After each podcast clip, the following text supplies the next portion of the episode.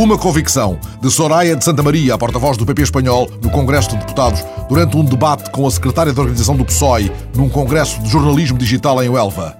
Um partido que não esteja na internet não está no mundo.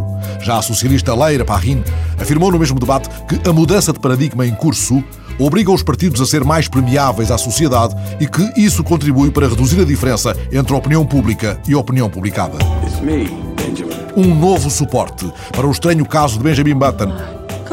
Depois do filme, a banda desenhada, ilustrada por Kevin Cornell, a novela gráfica, como lhe chama o sítio ADN.es, mantém-se fiel ao relato de Scott Fitzgerald em 1922, a versão em banda desenhada daquela que Fitzgerald qualificou como a história mais divertida alguma vez contada é editada em Espanha e em vários países da América Latina pela Gadi.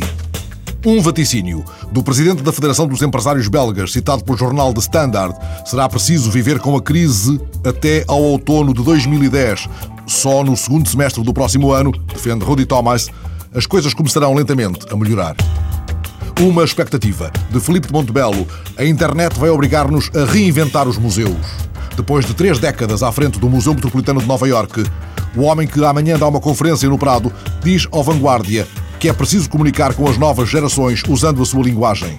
É preciso dialogar com aqueles que não leem jornais, mas olham as pantalhas. Para Montebello, o que o Google Earth permite no Prado é fantástico. Podemos fazer um zoom que o olho humano não consegue e ver até ao mais ínfimo detalhe. Mas, avisa entretanto, aquilo que vemos desse modo é falso, pois nem o artista nem o visitante o podem ver assim.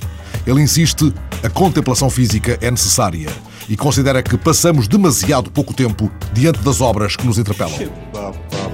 Um adeus a Alain Bachung, desaparecido este fim de semana. O 20 Minutes escreve esta manhã que o grande cantor e poeta francês se foi juntar ao firmamento Brel, Barbara, Brassens, Ferré.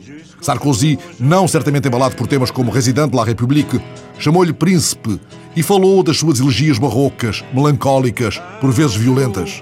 Jacques Lang disse dele que foi um combatente da vida, da beleza, do amor e da poesia. De la République. Chérie des fais ce que tu veux.